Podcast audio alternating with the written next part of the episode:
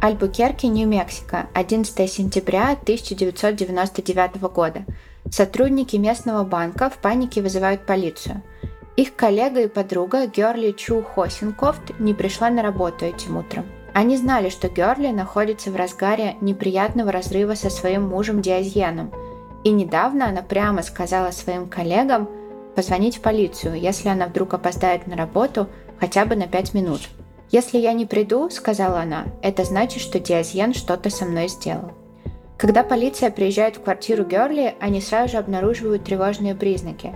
Герли в квартире нет, но есть ее сумочка и ключи. На ковре большое пятно, похожее на пятно от отбеливателя, а еще брызги крови на стене. Но когда они пытаются узнать, где же бывший муж Герли Диазьен Хасенкофт, они не могут найти и его тоже. Всем привет! Это подкаст «Тут такое дело». Меня зовут Таша. А меня Маша. И сегодня я расскажу вам историю Герли Чу и Диазьена Хасенкофта. Историю, в которой каким-то образом смешались пришельцы, лекарства от рака, инъекции чужой крови и, конечно же, убийство. Но перед тем, как начать, мы, как всегда, напоминаем вам, что наш подкаст выпускается исключительно в развлекательных целях и предназначен только для лиц старше 18 лет.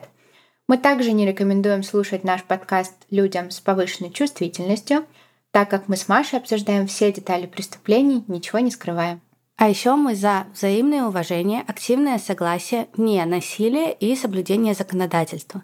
Мы не поддерживаем распространение насилия, не одобряем преступников и их преступления, даже если иногда говорим про них в шутливой форме, и надеемся, что и вы тоже. Партнер этого выпуска – онлайн-магазин «Самокат». «Самокат» привезет качественные и вкусные продукты с быстрой доставкой. Может быть, вы проснулись утром и не хочется готовить завтрак – или днем во время работы захотелось сделать перерыв и съесть что-то вкусное. Это все происходит со мной постоянно. Самокат всегда придет вам на помощь. Советуем вам попробовать продукты под собственным брендом самоката. Например, утром на завтрак можно заказать трипы я очень люблю перу с нотками яблок, шоколада и карамели, бекон из свинины от самоката, с которым можно сделать вкусную яичницу, или тыквенную кашу, в ней много клетчатки и витаминов. И она уже сварена, остается только разогреть и наслаждаться. В любом случае долго ждать не придется. Продукты привезут с доставкой от 15 минут, а вы пока можете расслабиться и заняться чем-то еще. Это иногда так приятно сделать. Под сегодняшний необычный выпуск мы с самокатом подготовили вам новую подборку продуктов. В середине, как раз когда градус безумия уже начнет зашкаливать, вы ее услышите. А сейчас мы с вами переносимся в 1994 год в городок Нью-Хейвен. Итак, Герли не пришла на работу. И это был повод для ее коллег занервничать и вызвать полицию. Это очень хорошие коллеги на самом деле. Потому что я знаю истории, когда вот, например, у моей бывшей коллеги на ее предыдущем месте работы женщина была одинокая, у нее был сахарный диабет, и у нее ночью поднялся сахар, и она впала в кому, три дня не приходила на работу, ее, когда поехали проверить, она умерла. Ужасно. И коллеги даже не подумали о том, что она одинокая, больная женщина. Это очень страшно. Но еще бывает такое, когда коллеги что-то пытаются сделать, но полиция не реагирует, или там скорая не реагирует, никто не реагирует. Ну, мне кажется, если они бы сказали, у нее диабет, она одинокая, и у нее мог ну, быть... Ну, скорее всего, бы проверили, да. В общем, ну, понятное дело, что никто не ответственен. Но все таки мне кажется, ну, поэтому мне страшно быть одной в старости. Ты не будешь одна в старости, у тебя буду я. А ты уже умрешь. Почему ты думаешь, что я умру раньше? Потому что ты старше. Я старше на полгода. Так, возвращаемся к Герли. Герли к тому моменту жила в квартире одна. Адрес ее знало только несколько человек. Она начала ходить на карате, чтобы защитить себя, и в целом она не была уверена в своей безопасности. И Герли сказала своим коллегам, что если она вдруг опоздает на работу хотя бы на 5 минут, значит случилось что-то плохое. И Герли была из тех людей, кто не просто приходит вовремя, а приходит заранее. И если заранее у нее прийти не получается, она переживает и чувствует себя плохо. Это я. И она никогда, вообще никогда не опаздывала на работу даже на одну минуту. Поэтому она четко сказала, пять минут, сразу же звоните в полицию. И коллеги Герли смогли донести это до полиции, что с Герли что-то случилось, давайте не будем ждать 48 часов. Да, она взрослая, да, она может не прийти на работу просто так, но все же проверьте. А полиция такая, но она же знает карате. Просто полиция во всех наших историях. Да, просто во всех. И полиция согласилась, и в квартире Герли они нашли кровь, ключи, сумочку, и сразу же поняли, что Герли не просто прогуляла работу, что-то с ней случилось. Поэтому полиция пытается связаться с ее бывшим мужем. Ну, на тот момент еще мужем они находились в процессе развода. Диазьеном Хосинкофтом. И есть два варианта. Либо Диазьен тоже жертва некого преступника и пропал вместе с Герли, либо это он что-то с ней сделал. И полиция тогда даже не подозревала, что они начали расследование самого странного и тревожного дела за всю их карьеру. И причина этому, конечно же, Диазьен Хосинкофт, поэтому давайте познакомимся с ним поближе. Это просто все из-за имени. Тут все сразу понятно, что дело будет странное. Он себе сам выбрал это имя. Я тебе расскажу, почему. Окей, хорошо. И вы уже догадались, Маша уже догадалась, вы уже тоже, наверное, поняли, что Диазьен Хосинкофт — это не настоящее имя, потому что если бы это было так, то это был бы явный признак того, что родители хотели поиздеваться над своим ребенком. Но нет. Не говори так, вдруг кто-то Диазьен. Нет никаких Диазьен. Нас не слушает Диазьен Хосинков. Вдруг это реальное имя. Так Это нереальное имя. Да?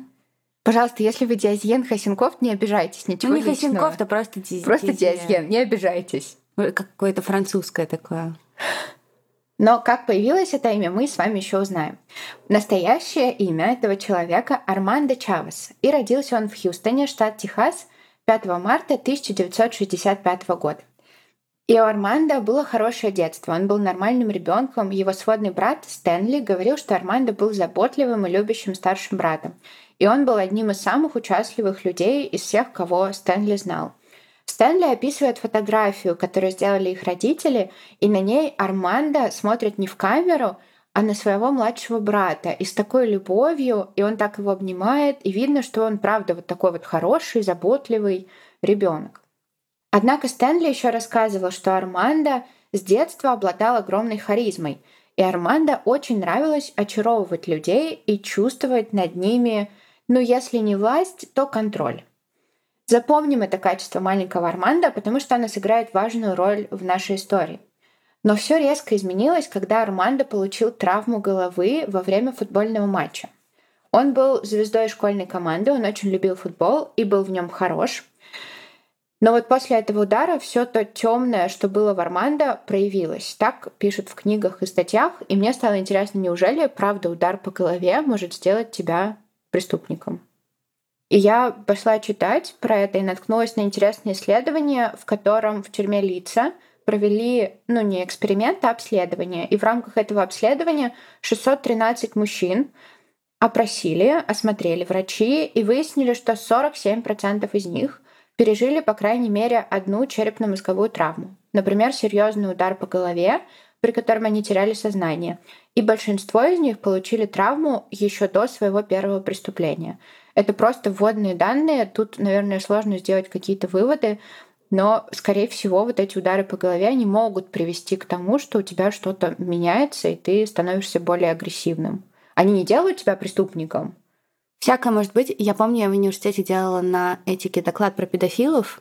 Помню, что я читала какое-то исследование, в котором говорилось, что часто такого рода наклонности, ну, было замечено, проявляются после каких-то очень сильных ударов.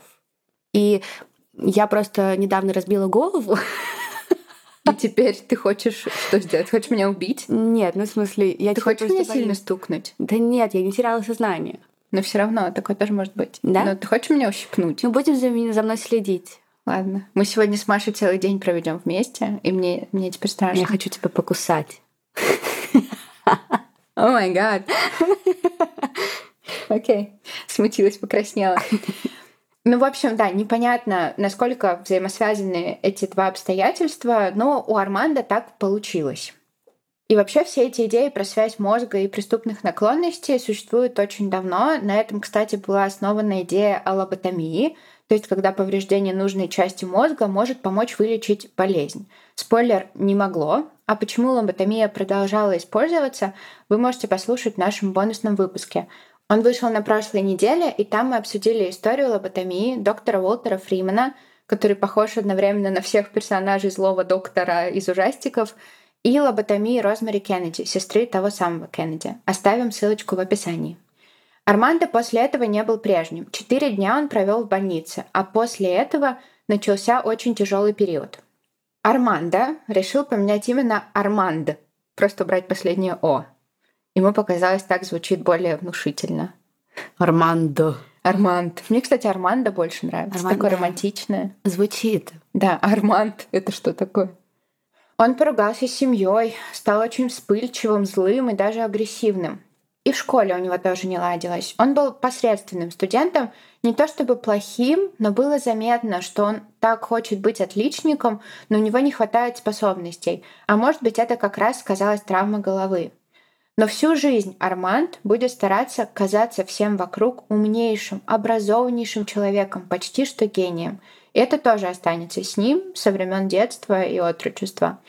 После школы Арманд поступил в небольшой католический колледж в Калифорнии, который назывался колледж Нотр-Дама – но это не тот университет Нотр-Дама, который входит в топ лучших университетов США, престижный, и все хвастаются, если туда поступают.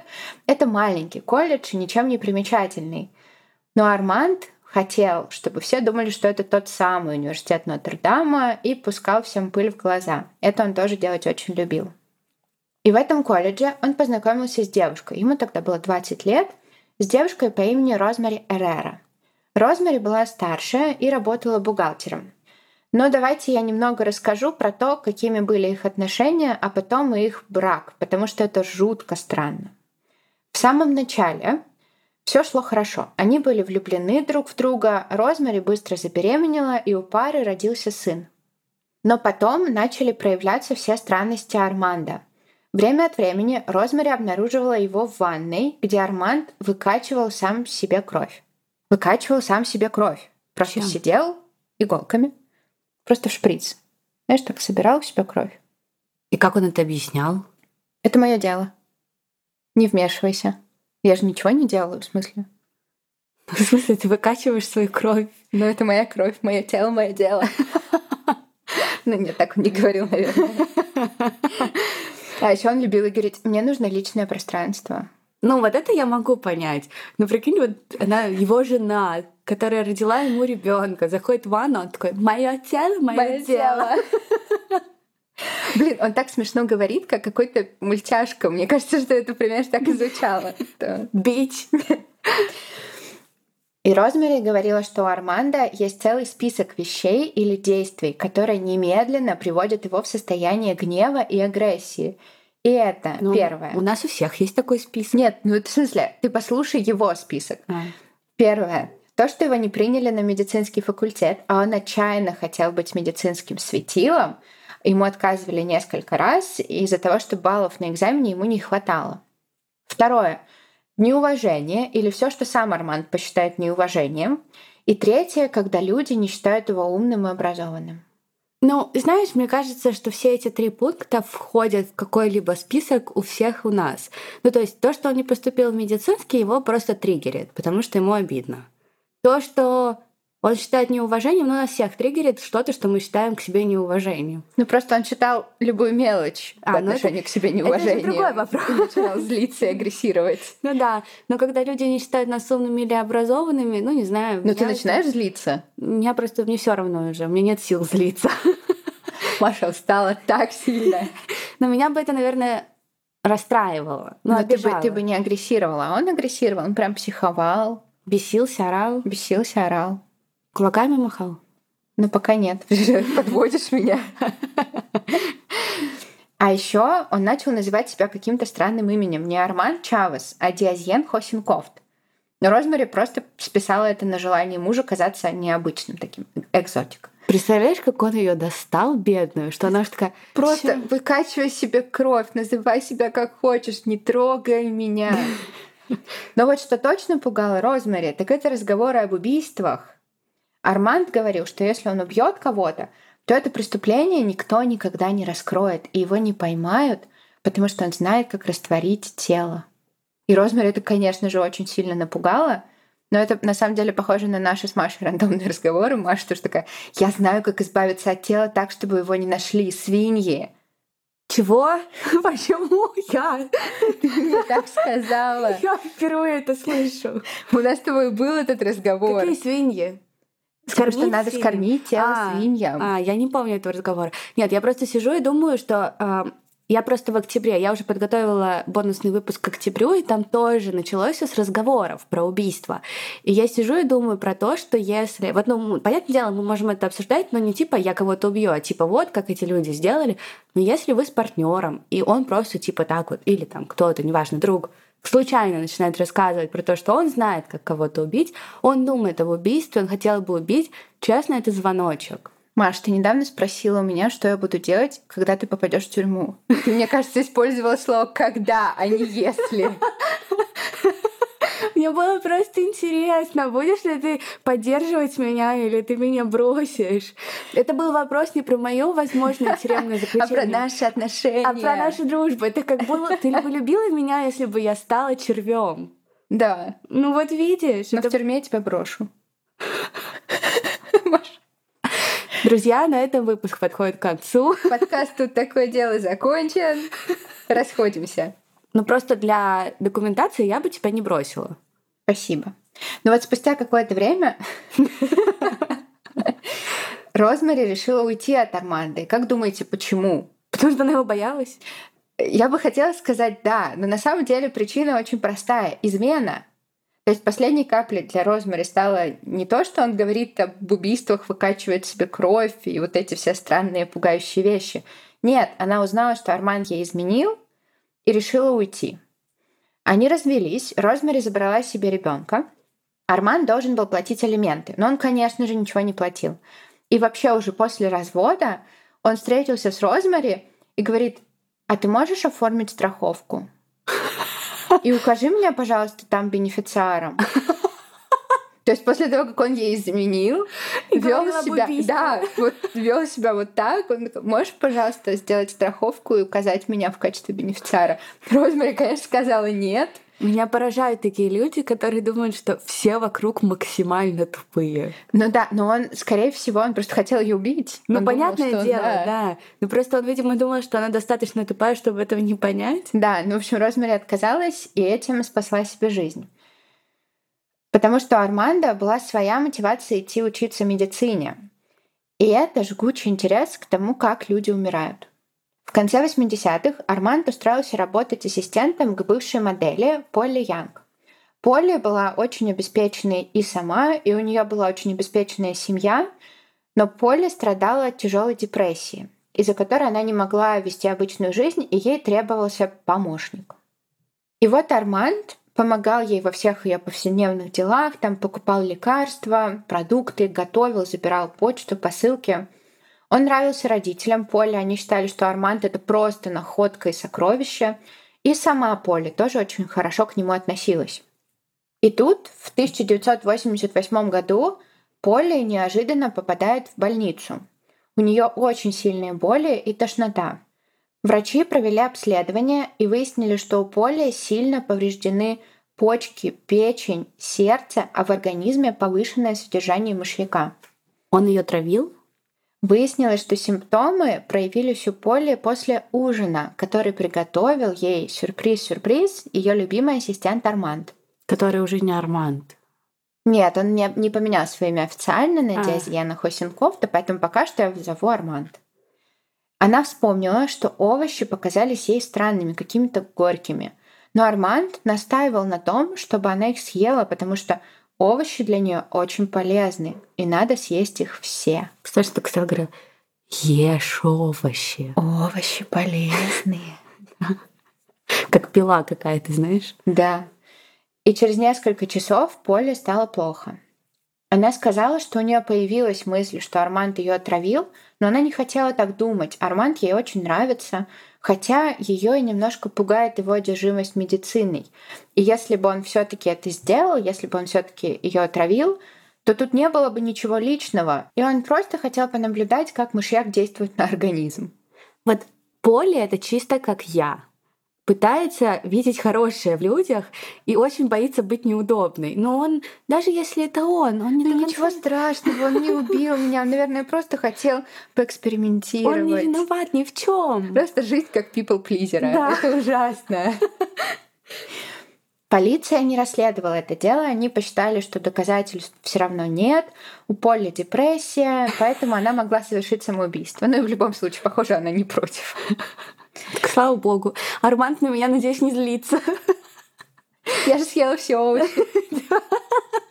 Поэтому никаких последствий для Арманда. В это время он закончил колледж, не медицинский, просто обычный колледж, и после пятой попытки поступить в медицинский, он понял, что просто не сможет сделать это сам и поделал документы. Просто вписал нужные баллы за экзамены.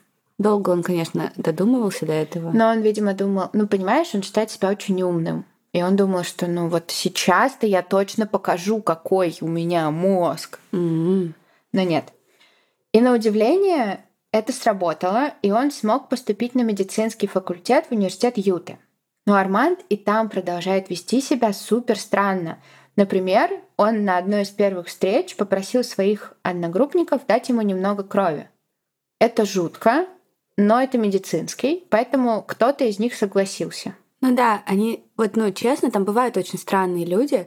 Я ничего не хочу сказать, но у меня, у мамы моей, я прошу за, прощения за количество отступлений в этом выпуске, но у моей мамы в классе учились два мальчика, которые потом стали патологоанатомами, и они э, на уроке любили завязывать ниточку к еде, привязывать, проглатывать еду, а потом доставать через время, смотреть, насколько она переварила. Ничего себе. Ну, в общем, да. Так что очень интересные люди. Но кроме этого, Арманд врал своим одногруппникам и своим учителям, что его жена и ребенок разбились в автокатастрофе. Он просил у них денег в долг, он крал лабораторное оборудование, писал сам себе рекомендательные письма на работу и делал в целом все, что ему заблагорассудится. Ну конечно же, все закончилось тем, что Арманда отчислили из университета Юты, медицинский он не закончил. И это стало для него таким поворотным моментом, Потому что с этого дня он будет использовать медицину как способ совершать свои преступления. Как будто бы будет мстить всем, кто считал его недостаточно умным, недостаточно квалифицированным для того, чтобы практиковать медицину. И после отчисления в 1992 году Арманд официально поменял себе имя на Диазьен Хасенкофт. И послушайте почему. Он говорил, что хочет имя, которое будет звучать одновременно как немецкое и японское, потому что и немцы, и японцы — это представители высшей расы, и он хочет быть в их числе. Фу, то есть он еще и нацистом был? Да. Расистом, наси, наци, нацистом, ну, насистом. Насистом. Да, но он был нацистом, да. Но знаете, что смешно? Хосенкофт звучит на немецком отдаленно похоже на словосочетание «кроличья голова». Он этого не знал. А кроличья голова — это что-то плохое? Ну, это просто странно. Ну, то есть у тебя фамилия кроличья голова.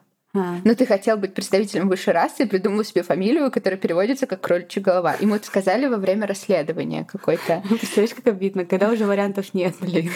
Фак. Как поменять? Ну просто странно, что он даже не проверил. Ну то есть он настолько Это сложно проверить. А. Это сложно проверить.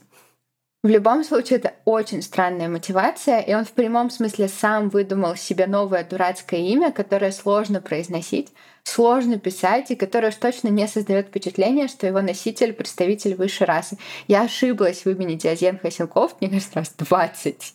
Это очень сложно. Ну хорошо, что он себе фамилию Сруль не выбрал. Да. Ему, наверное, больше подошла, конечно. Потрясающий выпуск, конечно, тогда да. В любом случае, с этим новым именем Диазен будет жить дальше. И дальше он познакомился с женщиной по имени Санни Блэк. У Санни ужасно грустная история. Санни было 72 года, но она была очень богатой. Сказала. Ей было 72 года, но она была очень богатой. Так что это все не важно. Типа это недостаток, но вот такое достоинство. Нет, Ей было 72 года, и она была очень богатой. У нее был огромный красивый дом, еще Санни была замужем.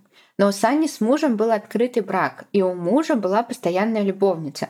И Сани тоже захотела себе любовника. Но она решила, что она даст просто объявление в газете и поищет любовника себе там. Я чувствую, что нас это тоже скоро ждет без дейтинг apps. Здесь бы хорошо вписалась интеграция про дейтинг app, но, но... они нас не взяли. И она дала объявление в Альбукерке Journal. Богатая женщина ищет молодого любовника. Я бы просто, я бы сразу же стала любовником. В моей жизни очень хватает. Не любовницей, просто любовь. Кем угодно, Сани. И знаете, к чему это привело? К тому, что на объявление Сани слетели самые разные мошенники. Маша. И наш Диазен в том числе. Он сказал Санни, что он выдающийся ученый, генетик, который работает над формулой против старения, и одновременно он разрабатывает лекарства от рака. Вот прямо так все сразу. И Санни ему поверила, потому что она всегда хотела быть молодой, а еще она хотела выздороветь, потому что недавно ей поставили диагноз рак груди. Он надавил на все ее слабости. Да. И он знал в точности, на что давить. Диазьен сказал ей, что у него уже есть разработанный препарат, который вылечит и рак, и обратит старение вот сразу же. И после этого Санни была готова на все. Он вкалывал Санни инъекции своей крови, и он, он объяснил это тем, что свое лекарство от старения и рака он сначала испробовал на себе, и теперь его кровь обладает целительными свойствами и поможет ей, поэтому он вкалывал ей свою кровь. Какой ужас. Угу. Санни платила ему огромные суммы денег за это и за лечение, и она даже купила ему дом. Странно, что никто не сказал Сани, Хани. Сани, Хани. Это все бред. Да, муж, по-моему, мужу вообще было наплевать на все, он жил своей жизнью. У Сани был сын, но он очень долго не вмешивался и позволял этому происходить. Ну, может быть, она и не рассказывала особо. Может быть. И еще Диазьен убедил Санни перестать принимать таблетки, которые ей выписал врач. И я уверена, что он понимал, к чему это приведет. Но Санни верила ему безоговорочно, несмотря на всю чушь, которую он говорил. Ей он тоже рассказал, что его жена и дочь, почему-то это всегда была дочь, хотя на самом деле у него был сын, с которым он не общался, ему не помогал, погибли в аварии, но он сохранил волос своей погибшей дочери – и сможет вернуть ее к жизни в своей лаборатории. Как вам такое вообще? И у нас было очень много историй про опасных и странных персонажей, но Диазьен в моем личном рейтинге самый опасный и самый странный. И там еще, кстати, будут и рептилоиды, и инопланетяне, просто чтобы у нас был полный комплект.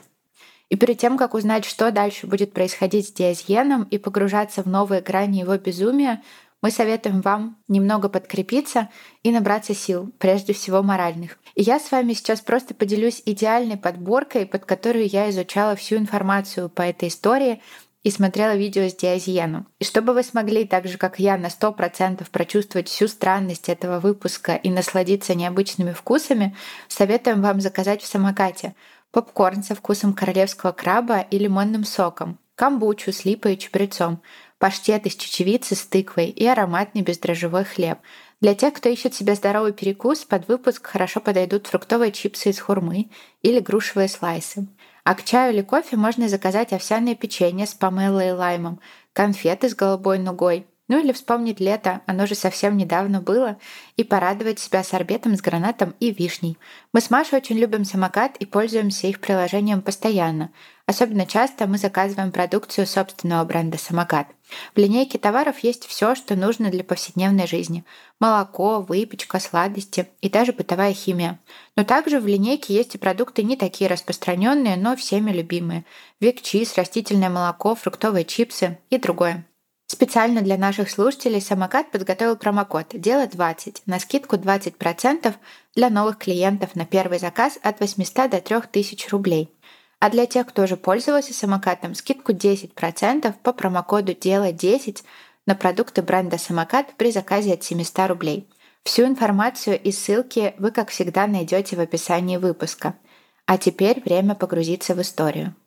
И все это неминуемо привело к тому, что состояние Сани ухудшилось. Рак распространился дальше, и ее сын решил вмешаться и убедил Сани поехать к настоящему врачу, который сказал, что, к сожалению, Сане осталось жить примерно 6 или 9 месяцев. Сын Сани решил взять опекунство над ней, чтобы оградить ее от влияния Диазьена. он добился запретительного ордера, чтобы Диазьен не мог больше подходить к Санни. И выяснил, что всего Санни потратила на лечение Диазьена 5000 долларов и драгоценные месяцы своей жизни, потому что Санни умерла два месяца спустя у себя дома. Очень грустно. Ужасно грустная история. И на счету Диазьена теперь одна жизнь, но будет больше. В это время Диазьен встретил Герли, свою вторую жену. Поговорим немного о ней. Герли родилась в 1963 году в Джорджтауне в Малайзии. И в Джорджтауне в то время, пока там жила и росла Герли, был очень низкий уровень преступности. Я вообще даже не подозревала, что так. И Герли даже не думала об опасностях мира вокруг нее. У нее была хорошая семья с хорошим достатком, и Герли смотрела на мир доверчиво и с надеждой. И она уж точно не ожидала встретить на своем пути такого человека, как Диазен Хосинкофт. Есть разные версии, как они познакомились. По одной, она поехала с семьей в США на каникулы, в океанариуме увидела Диазьена, и он подошел к ней познакомиться – но позднее она рассказала, что Диазьян был ее другом по переписке. Раньше, а может быть, кстати, и сейчас, есть такие журналы, где можно разместить объявление и найти себе друга по переписке. Вообще все проблемы решались через объявление в журнале. Любовник, друг по переписке, все, что нужно. И Диазьен, пока вот они переписывались, они очень много переписывались, рассказал ей, что он хирург, и он занимается трансплантацией органов. Герли это очень впечатлило, она быстро влюбилась в Диазена, он был такой галантный, такой образованный, учился в одном из лучших университетов и вообще хочет взять Герли замуж. Как вообще можно влюбиться в кого-то по переписке? Это просто не такая романтичная. Я черствая. Черствая. Поэтому они быстро поженились, и Герли решилась переехать в Америку. Диазьен оформил для нее документы, и по этим документам Диазьен был главным химиком в компании Altec, которая занималась всякими экологическими вопросами.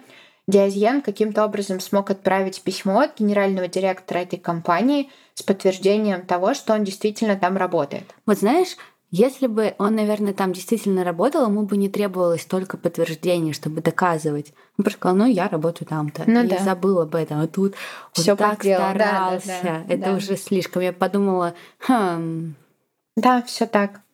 Герли переехала, она устроилась работать в банк, и ее там любили все, вообще все, и коллеги, и клиенты, и она со многими уже успела подружиться. И с Диазьеном вроде бы тоже все шло хорошо, вот только муж начал говорить какие-то странные вещи про инопланетян. И Диазьен начал рассказывать их общим знакомым и просто каким-то случайным людям, что он работает в компании, которая использует оборудование пришельцев, чтобы изменить гены и хромосомы человека и продлить срок человеческой жизни. Одним из этих людей, которым Диазьен вот это все рассказывал, был мужчина, его Диазьен встретил на парковке, и они обсуждали, какой же у Диазьена крутой ягуар. У него вообще был пунктик на предметы роскоши, всякие разные. Самое главное, чтобы их могли видеть другие люди и восхищаться. а где он деньги зарабатывал на них? Герли. А, о. Мгм. И этот мужчина стал личным охранником Диазьена. И Диазьен, или как он сам любил называть себя, Хос, говорил всем, кто стоял у него на пути, если хочешь что-то высказать мне, тебе придется сначала пройти через него. А Герли не смущал тот факт, что деньги в семью приносит она? Но еще Диазен занимался мошенничеством, то есть он продавал свои эти сыворотки, обманывал пожилых женщин. Он очень много денег заработал на Санни. М. И Диазьен изменял Герли. Он ездил по другим штатам со своими любовницами, а ей говорил, что это все рабочие командировки, то есть врал ей просто бесконечно.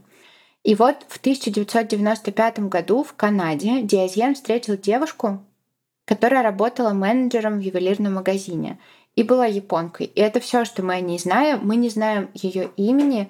В книге по этому делу, которая называется September Sacrifice автора Марка Хорнера, ее называют Никата Сейта, но это всего лишь псевдоним. И Диазьен сказал Никата, что работает личным врачом у очень богатых людей и сопровождает их в поездках. Никата поверила, Диазьен ей очень понравился, и она влюбилась. Они встречались, пока Диазьен был в Канаде, потом переписывались, но вскоре Никата решила навестить его в Альбукерке. Герли, конечно же, ни о чем не знала, и Диазьен очень хотел, чтобы так оно и оставалось. Поэтому он сказал, что они с Никата остановятся в отеле, потому что его дом сейчас ремонтируют. Ну, просто классика измены и лжи.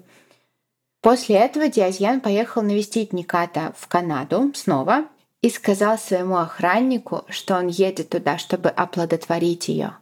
Фу, фу, какая мерзость. Да, потому что он хотел ребенка с японскими корнями. Ну, вы помните всю эту историю с высшей расой. И Никата забеременела, как и хотел Диазьян. Во время беременности он сказал ей, что у него самого редкая генетическая болезнь, и у их ребенка со стопроцентной вероятностью тоже будет эта болезнь.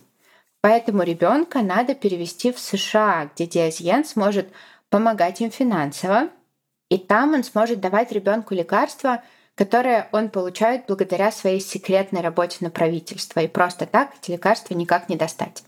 И Никата испугалась и согласилась, После того, как она родила сына, они переехали в США, и там Диазьен просто забрал у нее ребенка.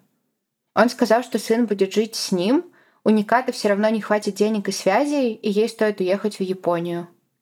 В смысле, а что он сказал своей жене? Сейчас скажу. Ну, в общем, Никата больше никогда не слышала о своем сыне, она ничего не смогла сделать. А Герли он сказал, что это ребенок инопланетян. Кроме Никата, Диазьен параллельно крутил интрижки еще с двумя женщинами. Кимберли Глазго, которая работала в салоне красоты, и Джулия Магуайр, владелица отеля. Но он не работал, что ему было еще делать? Ну да, крутить интрижки. Обеим он сказал, что он врач, и обеим он рассказал про свою сыворотку омоложения и лекарство от рака одновременно. С обеими он встречался недолго. С Кимберли отношения закончились, когда ее 14-летняя дочь рассказала ей, что Диазьен, которого Кимберли попросила провести девочке осмотр и дать справку для футбольной команды, просто попросил девочку раздеться и смотрел на нее. Какой ужас. А ее сыновья, которым было 10 и 12 лет, рассказали, что Диазьен брал у них кровь, пока Кимберли не видела. И Кимберли очень разозлилась и перестала общаться с Диазьеном. Я бы не просто, наверное, разозлилась. Да. А вот Джулия Диазьян рассказал просто самую невероятную сумасшедшую историю. Как обычно, он сказал ей, что его жена и дочь погибли в аварии, тут ничего нового. Еще он сказал, что у него лейкемия, и он умирает. А его сын Дмитрий, оказывается, один из созданных НАСА детей, супергероев, которые должны спасти мир. И какая у него сила? Ну, он просто, он просто очень сильный. Он просто Непонятно. Он просто супергерой. Он просто супергерой. Но знаешь, почему именно Дмитрий? Потому что Диазьена взяли для этого генетический материал, и это сам Диазьен вот такой особенный. Почему Дмитрий, если он хотел ребенка японского происхождения, что назвал его Назвал русским его Дмитрий. именем? Да, назвал его Дмитрий. Ну, Это же не высшая раса. Но ему не важно, ему главное корни, чтобы у него были японские корни. И Джулия, она спросила, а зачем эти дети? Что вообще происходит? И оказывается, эти дети нужны для того, чтобы бороться с пришельцами, которые живут на темной стороне Луны. Причем есть хорошие пришельцы, а есть плохие. И Диазьен это знает точно, потому что он сам наполовину пришелец. Понятно. А на другую половину он японец и немец. На другую, на третью. Нет, он хочет таким быть. А как? А он в курсе, что Луна, она- ну, я правильно понимаю, Луна вертится по кругу? Ну да, но, видимо, они меняются. То есть они бегают Я не знаю. А Джулию ночью навещали хорошие пришельцы, оказывается, и ввели специальный имплант ей в нос, потому что Джулия была Джулия была избранной, одной из немногих, кому добрые пришельцы разрешат покинуть Землю до того, как нападут плохие пришельцы, и дети супергерои будут с ними сражаться. Ты знаешь, я очень хочу хотя бы раз в жизни попасть на свидание вот с таким мне расскажут такое, да. О, я Господи, просто да. для меня, мне кажется, это будет история, которую я буду рассказывать всю жизнь просто. Ну, естественно, я, я поржу очень так Мгм. прилично, но это будет гениальное свидание. Но он, видимо, он как он нашел тех, кто ему реально поверил? Он умел прощупывать людей очень хорошо, он отличный манипулятор. Но вот Джулии нужно себя как-то дополнительно обезопасить. Имплант в носу это еще не все. И у Диазьена есть специальная сыворотка, которая обратит старение. Зачем Джулия обращает старение, я не знаю. В общем, Диазьен готов продать ее с огромной скидкой только для Джулии всего за 3000 долларов. А ты думаешь, он сам в это все верил? А, я думаю, частично да. Это очень странно. Он очень странный. И он очень опасный. Но странности на этом еще не закончились. Как-то ночью Джулия уже лежала в постели. И тут у нее зашевелился имплант в носу. И вылез. И уже дремала, но тут она услышала, что Диазьен придвинулся к ней и шепчет ей на ухо «Засыпай, засыпай, засыпай». Он, видимо, думал, что он так сможет ее загипнотизировать. Но Джулия такая, отстань, отодвинься от меня. И он был супер удивлен, что это не сработало. Представляешь, как это крипово. Спи. Засыпай. Почему, когда ты изображаешь Диазена, ты делаешь какой-то акцент странный? Потому что у него акцент странный. Я ставлю вам видео. Он так и говорит. Засыпай. Ты ужасно тупо. Джулия рассталась с ним, но сыворотку она, кстати, все равно купила. Она решила, сыворотка это ок, но твой гипноз это слишком. Да, нет. А мы возвращаемся с вами к Герли, потому что ей надо как-то объяснить внезапное появление ребенка. И как бы ты объяснила? Я бы сказала, что это эм, ребенок с темной стороны Луны, который решил предать своих пришельцев и перейти на и. Он поможет нам да. победить. И он спустился и выбрал именно нас. Но он сказал, что он просто усыновил ребенка. Вот и все. Все так просто. Ну, короче, он Герли решил, он ничего не придумывал для Герли. Ну да. Она уже была его, ему уже было можно не Ну, стараться. кроме инопланетян. Про инопланетян он тоже ей рассказывал. Mm. Ну да, про сына он сказал, что просто его усыновил, и все. Герли была в шоке, но она очень хотела детей, и она быстро примирилась с ситуацией. Как? Даже если ты хочешь детей, твой муж пошел, он даже не спросил и усыновил ребенка. Ну, у них, да, у них были странные отношения. И вот ребенка Диазьен сказал, его зовут Дмитрий. Он сам его назвал Дмитрий, ему просто нравилось. И он начал говорить, Диазьен, что он заболел, очень сильно, серьезно заболел, и, скорее всего, он умирает от лейкемии. Диазьен заболел? Да, Диазьен заболел. И Герли такая, слава богу. Он колол себе какие-то непонятные лекарства, говорил, что это морфий, чтобы облегчить боли, жаловался на плохое самочувствие. И если он долгое время не колол себе свои лекарства, его трясло, и ему было очень плохо. Но у него была ломка. Да, это наркотики, это очень похоже на наркотики.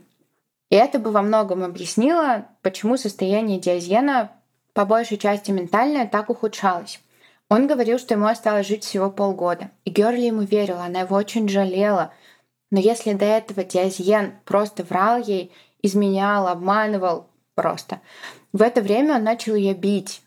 И бить так, что на ее крики пару раз прибегали соседи. Диазьен просто срывался и начинал ее избивать, бить ее головой об стену. И знаешь, часто после того, как агрессор проявляет насилие, и у него вот эта вспышка злости, он извиняется и может, правда, чувствовать себя виноватым. Мне казалось всегда, что это больше просто страх, что его оставят. Типа. Да, ну то есть он все равно как-то пытается сгладить. Но mm. Диазьен не из таких. Он не чувствовал себя виноватым, он ничего не пытался исправить, ему было наплевать. Он просто считал, что так и должно быть. И Герли не уходила, во-первых, из-за того, что ее могли депортировать обратно в Малайзию, она этого не хотела. И, во-вторых, она не хотела бросать сына, потому что она знала, что в случае развода Диазьен заберет себе Дмитрия.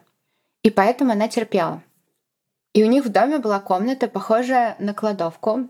И с самого начала их брака Диазьен запрещал Герли туда заходить. Чисто как сказки «Синяя борода». Но в один день Герли, конечно же, не выдержала и туда зашла.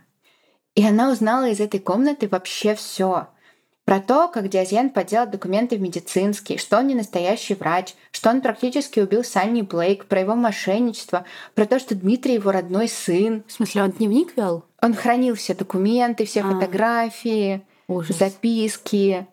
Так они все и прокалываются. Да, то есть у него просто была комната полная улик.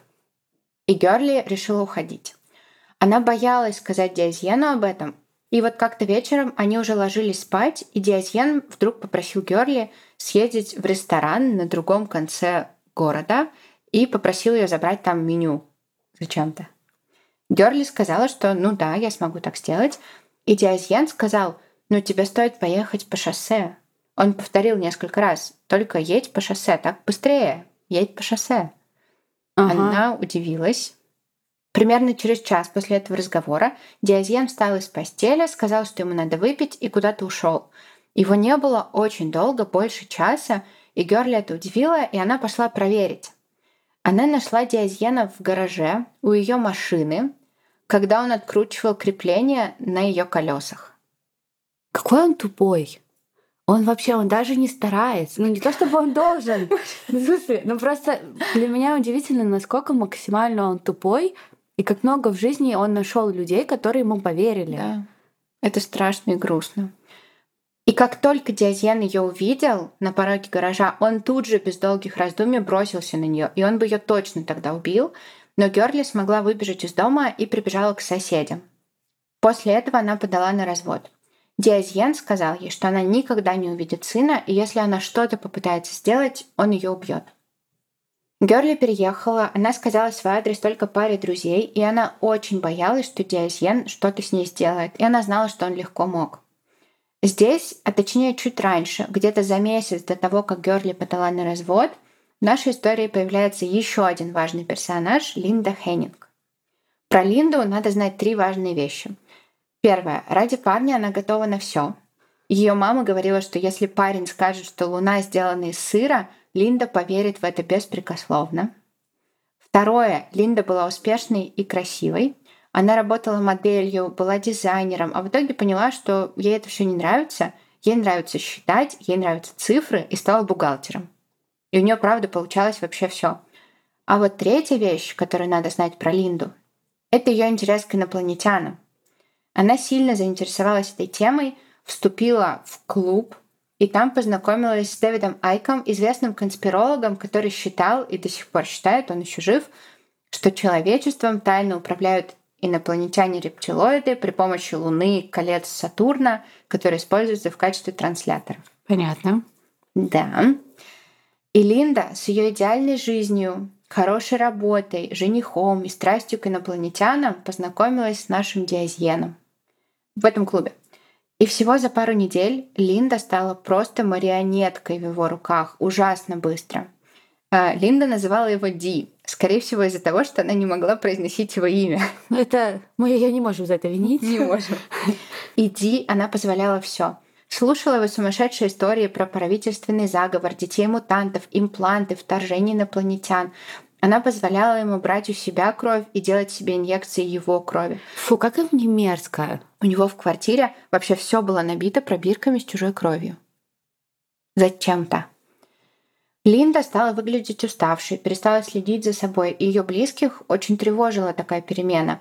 Один из ее друзей решил проверить Диазьена и выяснить, кто он такой. Немедленно узнал, что Диазьен просто мошенник и убийца, и рассказал об этом Линде. А Линда накричала на своего знакомого, сказала, что правительство и так охотится за Ди, и теперь они узнают, где он, и убьют его. Вот настолько она была под его влиянием. Это ужасно. Это, это реально очень страшно. Очень страшно. Как он такой харизматичный? Ну, у нас уже были истории про таких харизматичных. Меня каждый раз это удивляет. И однажды Диазьян подозвал Линду к себе и сказал, что она заслужила узнать правду. Правду не только про него, про то, что он инопланетянин, это он давно ей уже рассказывал, но и про саму Линду. Потому что, оказывается, Линда тоже инопланетянка. Но не простая, а Линда королева инопланетян. И они вдвоем должны вместе помочь избранным людям пережить нападение злых инопланетян. И Линде это понравилось, ей понравилось чувствовать себя особенной. Но тут Диазьен сказал ей, что ему кажется, на Земле есть еще одна королева инопланетян, соперница. Она была одной из злых инопланетян.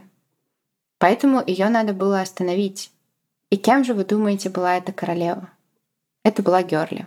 Он просто создал себе марионеток. Да, да. Много. Но кроме этих двоих, еще одним борцом за человечество был некий Билл Миллер — тоже член клуба конспирологии, который считал Диазена чуть ли не богом и верил каждому его слову. И к борьбе со злой королевой инопланетян подключили и Билла Миллера тоже. Линде и Биллу прямо было сказано, что Герли надо убить. И для этих целей Диазьен дал Линде меч ниндзя. Я клянусь, просто все в этой истории звучит нереально. И мы возвращаемся к карате. О, нет. Вечером 9 сентября 1999 года соседка Герли увидела машину Линды и ее вместе с Диазьеном.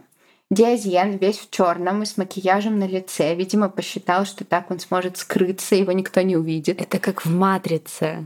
Типа как Киану Ривз, знаешь, такое у меня представление.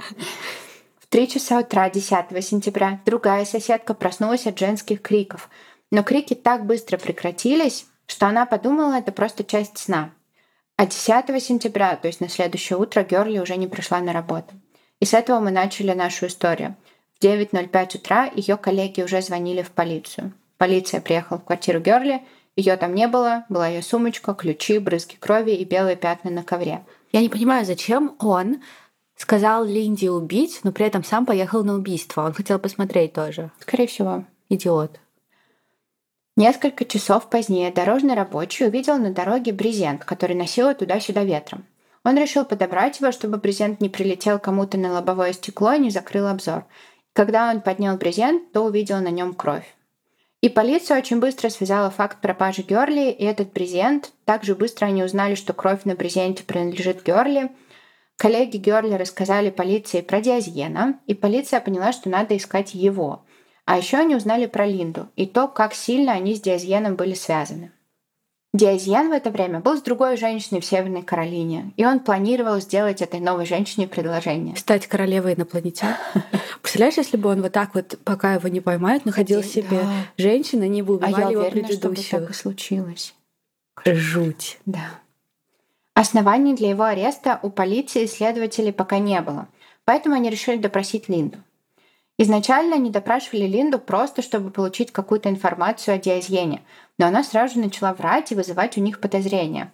Она сказала, например, что она вообще не общается с Диазьеном, и она просто его опекун, потому что Диазьен болен раком и умирает. Но у полиции уже было просто куча показаний свидетелей. К тому моменту они еще и получили результаты экспертизы и выяснили, что на месте преступления была кровь Линды. Но не кровь из вены там или артерии – а из легких либо из носа. И судя по расположению брызг крови на стене, Герли ударила Линду в лицо. Карате. Карате. Еще экспертиза обнаружила слюну Диазьена на окровавленной рубашке Герли. Потом они узнали вот эту вот историю про инопланетян, рептилоидов, конспирологические вещи и узнали про Билла Миллера. Потому что, оказывается, Билл уже вторую неделю рассказывал всем, что Диазьен попросил его убить Герли Чу, Потому что, и это цитата, она подписала себе смертный приговор, когда потребовала разделить общее имущество. Билл рассказал, что они привязали Герли к стулу, подстелили под него брезент, чтобы не оставить много крови, и зарезали ее мечом ниндзя. Герли кричала, помните, соседка проснулась ночью от криков, но Диазьен вставил ей в рот кляп. Возможно, но это не точно. Герли еще изнасиловали. Ее изнасиловал Билл. Диазьена, Линду и Билла арестовали. Диазьен тут же, в ту же секунду пошел на сделку со следствием. Он тут же сказал, что во всем виноват Билл. Линда тут ни при чем, и ее вообще в тот вечер не было. Билл все сделал сам, в одиночку, и он же подбросил на место преступления кровь Линды. Почему-то Диазьен решил не сдавать Линду, возможно, ему нужно было, чтобы она его тоже прикрыла.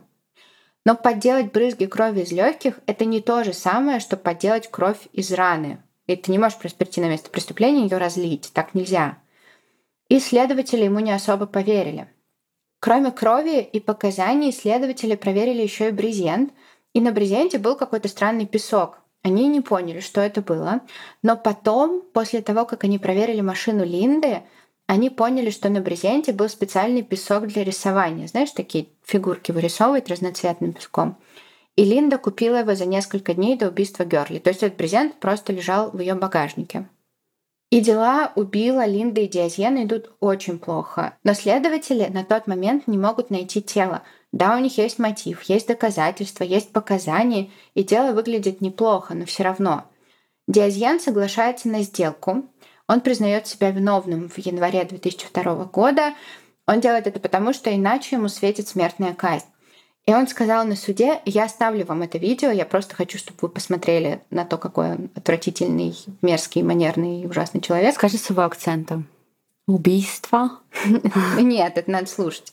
И он сказал, убийство — самое чудовищное преступление, известное человечеству. И когда ты решаешь совершить убийство, ты обмениваешь свою жизнь на жизнь жертвы. И я сделал это. Как будто бы он этим гордится. Кажется, это не имеет никакого смысла. Абсолютно. Вообще никакого. А он сказал, где тело Герли? Нет. Вообще до сих пор не знаем. знает? Никто не знает, где ее тело. До сих пор. Да, ее так и не нашли. Ты такая озабоченная. Сама ты озабоченная, взволнованная. В смысле, я озабочена этим фактом, так же говорят. Ну да, просто странно в контексте прозвучало. Никто не знает. Это просто ужасно грустно. А когда его спросили, знала ли Герли, что он ее ищет, он ответил, она знала, что я буду преследовать ее как самую настоящую собаку. Да, она знала, она была как запуганный маленький кролик в большом поле. Фу. По условиям сделки Диазьен получил пожизненное плюс 61 год и должен был отбывать наказание в тюрьме штата Вайоминг. Начинается суд над Линдой. Линда была первой женщиной в истории Нью-Мексико, которой грозила смертная казнь, и против нее было очень много улик. Поэтому приговор был ожидаем, и 25 октября 2002 года Линда Хеннинг была признана виновной в убийстве первой степени. Она также была признана виновной в похищении, сговоре с целью похищения, фальсификации доказательств и четырех пунктах обвинения в даче ложных показаний. И вы можете услышать, если будете читать про это дело, что в нем, помимо кучи бреда про пришельцев, рептилоидов и прочее, еще есть каннибализм. Откуда это взялось? Оказывается, так написал прокурор Пол Спирс в своем отчете о расследовании. Линда Хеннинг, цитата, заявляла, что она действительно съела плоть Герли Чу, и поэтому останки и тело никогда не будут переданы властям и родственникам для захоронения. Но я не нашла этой информации больше нигде. И в любом случае это слова Линды, а у Линды не все в порядке с головой. Ну, наверное, у нее все еще хуже стало после убийства. Ну, конечно, да. Линде не был вынесен смертный приговор. Вместо этого смертный приговор заменили 73 годами тюремного заключения. А Билл Миллер, он вообще отделался супер легко. Он получил год условно, Ужас. потому что против него было очень мало улик. В январе 2020 года Диазьен попытался оспорить свое пожизненное, и он говорил, что его осудили несправедливо. Судья дала 6 месяцев, чтобы сторона защиты смогла собрать нужные доказательства. И после этого, после января 2020 года, я не вижу вообще никаких новостей о Диазьене. Может быть, он умер? Тогда бы написали. Тогда бы наверное. написали. Автор вот этой книги September Sacrifice, он ведет страничку. И там последняя новость тоже датирована только январем 2020 года. Он отплыл на Луну. Я не знаю, что с ним случилось. Да, его, наверное, забрали просто Он инопланетяне. улетел домой. Вот такая вот история. К сожалению, тело Герли так никогда и не нашли. Мы точно не знаем, что с ней случилось, но случилось что-то страшное. Ну, скорее всего, то, что ты и говорила. Ну да, но это со слов Билла. Ужасно. Такая вот жуткая история, полная всего. Он ужасно мерзкий. Он ужасный манипулятор, ужасный человек. Пишите нам, что вы думаете, посмотрите видео и напишите, что вы думаете. Я очень хочу послушать, что, как вы будете оскорблять вместе со мной. Спасибо вам и увидимся в следующем выпуске. Всем пока и спасибо спонсору этого подкаста